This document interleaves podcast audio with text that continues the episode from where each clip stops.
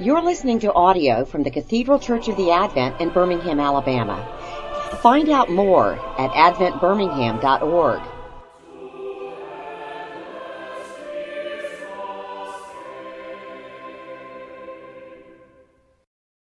Lord God, would you now take my words um, and would you cause them to be a word of encouragement for each one of us directly from you?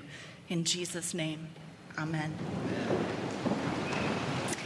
If you have ever read the book of Genesis from beginning to end, and I hope you have, and if not, maybe you will now, um, then you know that it is a book that is full of drama and dysfunction. I think it reads like a good beach novel. The scene for this morning from our first lesson opens upon a man who is fleeing for his life from his own brother. He has been involved in this struggle, which we could call the battle for the birthright. And the struggle started from before these twins were even born. In Genesis 25, a few passages, a few chapters earlier, we find out that their mother, Rebecca, was in great pain while pregnant, and she went to the Lord and asked him what was going on. The Lord responded, Two nations are in your womb. The older shall serve the younger. And sure enough, when the twins were born, though Esau came out first and was technically older by a few seconds, the infant Jacob was born holding on to his brother's heel, striving to overtake him. This baby, this second baby, was called Jacob, which means he takes by the heel or he cheats. And throughout Scripture, we find that individuals are often named based on the circumstances surrounding their birth, and their names predict a kind of destiny uh, their character, even. And Jacob is one of these people. The phrase, then, grasping the heel, the name Jacob, was a Hebrew figure of speech for cheating. And sure enough, when we meet Jacob again in Genesis 28, he has already lived up to his name. Not content to be in second place or to receive less than his brother, Jacob took advantage of a moment of weakness from his brother Esau one day, we find out in chapter 25, he uh, stole the birthright from his brother because Esau was willing to sell it back to him for a simple pot of lentil stew. And later, then, in the chapter before this, chapter 27, their blind father Isaac lay dying, and Jacob deceived his father at his mother's instigation. Jacob dressed up like Esau he wore his clothes and he even boldly dared to put um, skins of animals over his bare skin so that he even felt like his hairy brother Jacob. And he went in to receive the divine blessing that Isaac had intended to give to Esau. And this blessing was not just uh, kind of kind words from a father to his son, but this was the passing on of God's promise that he had made to Jacob's grandfather Abraham the promise that his offspring would be as countless as the stars in the sky and the dust on the ground, that he would possess the land of Canaan, where he was currently a foreigner, and that through him all the nations of the earth would be blessed. When Isaac and Esau figure out what Jacob has done, Esau weeps, crying out repeatedly, Bless me, O my father, even me also Bless me. Isaac tries in vain to speak kind words over Esau, but he cannot unsay the divine promise that he spoke over Jacob. And so, empty of everything except his own fury, Esau openly plots to kill his brother Jacob. Their mother finds out and she tells Jacob to get out of Dodge. Um, and so, when we meet Jacob in Genesis 28, he is homeless virtually fatherless, fleeing for his own life, running from the consequences of his actions. He embarks on this epic journey over 500 uh, miles on foot. And in his banishment, this exile, Jacob, here the, in chapter 28, finds himself at this mysterious place, this place previously unknown to the patriarchs. And out of the blue, Jacob, there at his moment of surrender in sleep, he dreams the most magnificent dream. Do you remember your dreams ever? I hope you do, and I hope that, unlike me, you don't remember the bad ones. I seem to never remember my dreams unless they're stress dreams. And so, um, every single one I've remembered my whole life are stressful. And just last week, as I was preparing to preach on this passage, I had a dream, of course. I had traveled to Montana for a mentoring retreat, and I'd managed to bring my five month old baby with me alone. I had flown solo um, through the connecting flight. So that meant, um, for any of you parents that remember this, I had to assemble and disassemble the car seat and stroller combination three times on the way there, all while somehow holding onto the baby. The only way I had managed to make it was by relying on the kindness of strangers. Chivalry is not dead. And by carrying the baby strapped in a carrier to my own chest so that I had my hands free. I was so exhausted by the end of that day. I wanted to plant a flag in Montana saying, I made it. Here, I've made it, just like the American flag on the moon.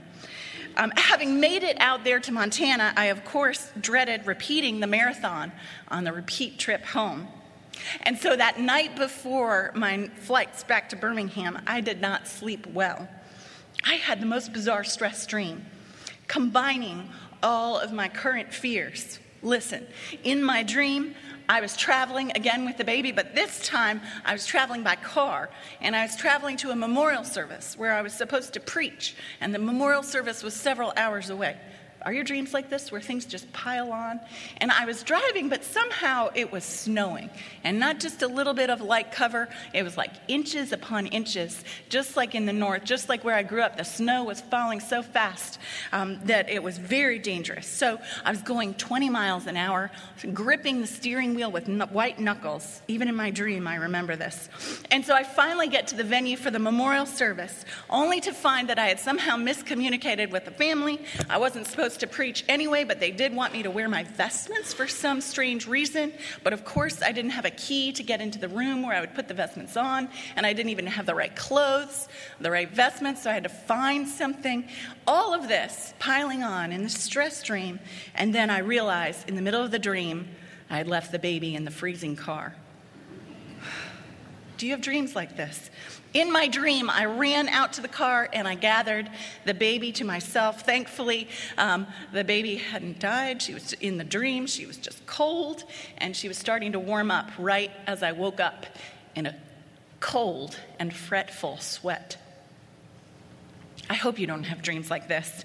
What are your stress dreams? What are the things that you find yourself saying to yourself? Do you hear um, the fears in my dream and how behind all the fears in this dream is the fear of failure?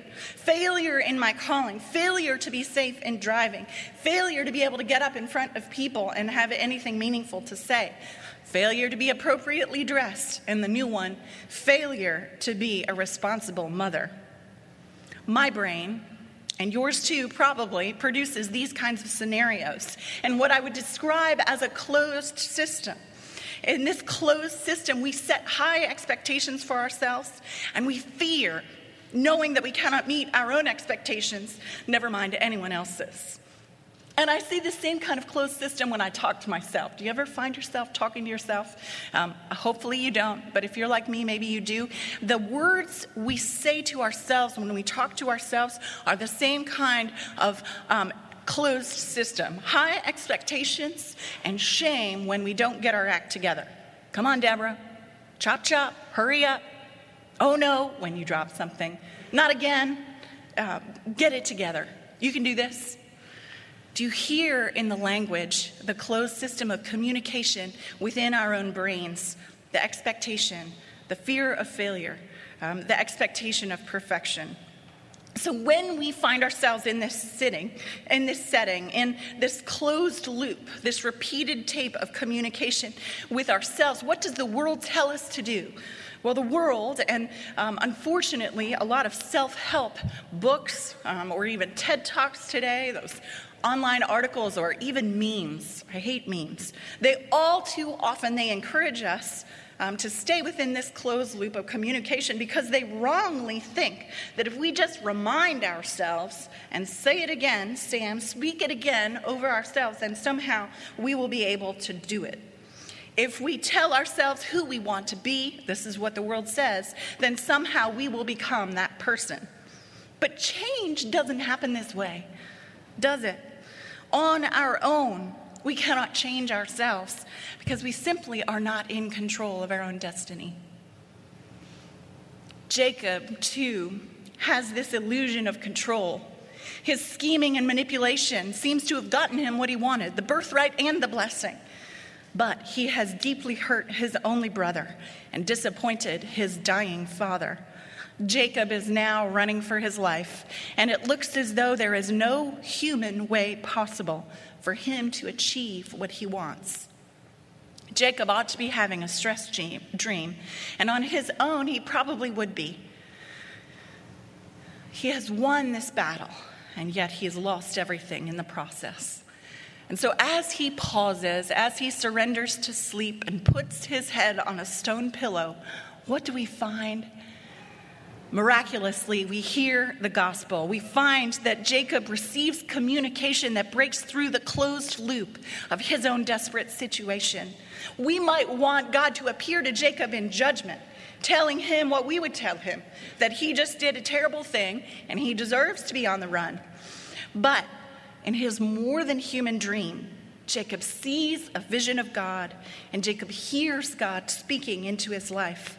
God breaks through the closed loop of human communication. God talks to Jacob in a way that Jacob could never talk to himself. There are two parts of this message. The first part is visual. Jacob sees a ladder bridging heaven and earth, a stairway to heaven with angels going up and down on that stairway. And the angels are making sure that God's will is done on earth, even as it is in heaven. And then God see, or Jacob sees God himself there, standing over him, dealing with him directly, speaking to him words of gracious promise instead of chastisement. And this is the second part of the message. The first part is visual, and the second part is auditory. Jacob hears God reiterate to him the promise that God made so many years before to Abraham that he would have countless offspring, that they would inherit the land, and that through him and his offspring, other nations would be blessed. Jacob can strive for the blessing, and he has, but only God can graciously give it. And He does.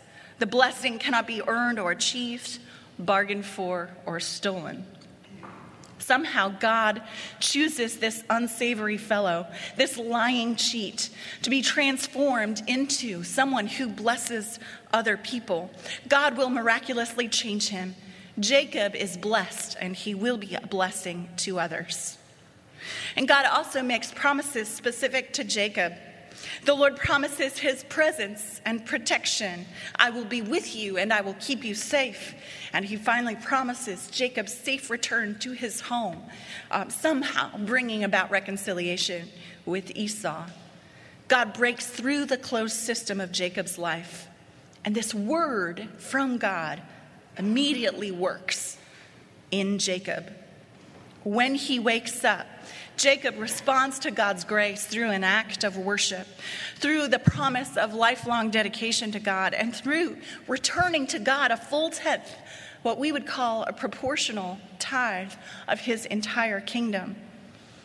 Already, Jacob is blessed to be a blessing I hear in this circumstance, and it echoes in my brain, even as it echoed in my brain last week when I had come part of the way and still had part of the way to go. When I was in the middle of my journey, I heard this verse from the famous hymn Come, thou fount of every blessing. Here I raise my Ebenezer, hither by thy help I've come, and I hope by thy good pleasure safely to arrive at home. Jacob could have written those words and I could have also because they spoke into my situation. Jacob literally raises an Ebenezer, which is one of those stone pillars of remembrance in the Old Testament. On the journey, they marked the way um, so that they would say, God brought me this far by his grace, so I can trust that he will be there for me in the future. He will bring me home safely. Jacob uh, responds and Jacob then begins to be a blessing to God back and also to others. Jacob's not perfect.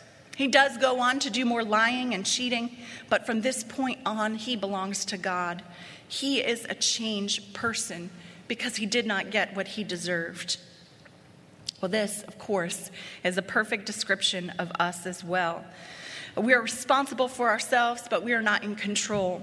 We are both a reprehensible person like Jacob and the object of God's promise. We cannot manipulate our own circumstances to get what we want in life. There will be the inevitable failures and disappointments. And physically, we find our bodies don't do what we want them to do. We are at the mercy of aging and illness. And then emotionally, like me, we might think we can jump kick our way out of the closed system of our own fears and anxieties. But the loop on our own just keeps playing in our minds. Morally, we're not perfect either. Even on this side of receiving grace, we think somehow we can pay it back. We think somehow that we can behave on our own according to our belief, but we find ourselves returning to the same old sin. God does not give Jacob what he deserves, and he doesn't give it to us either. The promise of who we are in Christ and who we will become at the end of the age is a word from God that breaks through the closed loop of our own striving, of our self talk. I can only conjure up stress dreams and pep talks as a solution to my fear of failure and my sense of inadequacy. And, not, and the same goes for you. But for us in Christ, God brings rest reconciliation, forgiveness, and the promise of his ultimate goodness towards us. These are no mere dreams, these are eternal realities. And they become eternal realities because God is all about earth and the material things of earth instead of cloistering himself away in heaven. The spoken promises of God that he made to Jacob are, of course, fulfilled in Jesus. And the vision that was the vehicle for the promise to Jacob speaks to us of the way in which Jesus is the vehicle for God's promises to us. That ladder that bridged heaven and earth has been understood throughout the ages of the church as the pre incarnate Word of God. And Jesus Christ himself alludes to Genesis 28 when he tells his first disciples that they would see an incredible miracle. In John 1:51 Jesus says, "Truly, truly I say to you, you will see heaven opened and the angels of God ascending and descending on the Son of Man." He is referring to his death on the cross, showing that he is the way, the truth, and the life. The only way, in fact, that sinners can exist in the presence of a holy God by trusting in the work of Jesus that spans the gap between heaven and earth, between God and man. In the Word made flesh, this Word from outside of us, Jesus Christ, God breaks into our closed system. He forgives us. He frees us from this cycle of selfishness, of sin, of death. Love comes down, and love changes us even as the Good Friday hymn sings Love to the loveless, shown that they might lovely be. Like Jacob, in Christ we are free finally from ourselves. We are blessed, and miraculously, we are blessed to be a blessing. Our response is one of worship and praise, dedication and thankful giving from the abundance of all that God has given us, spiritually and even materially. And so, in closing, what can we do except echo the words from an old folk song about Genesis 28? Alleluia to Jesus, who died on the tree and has raised up a ladder of mercy for me. Amen.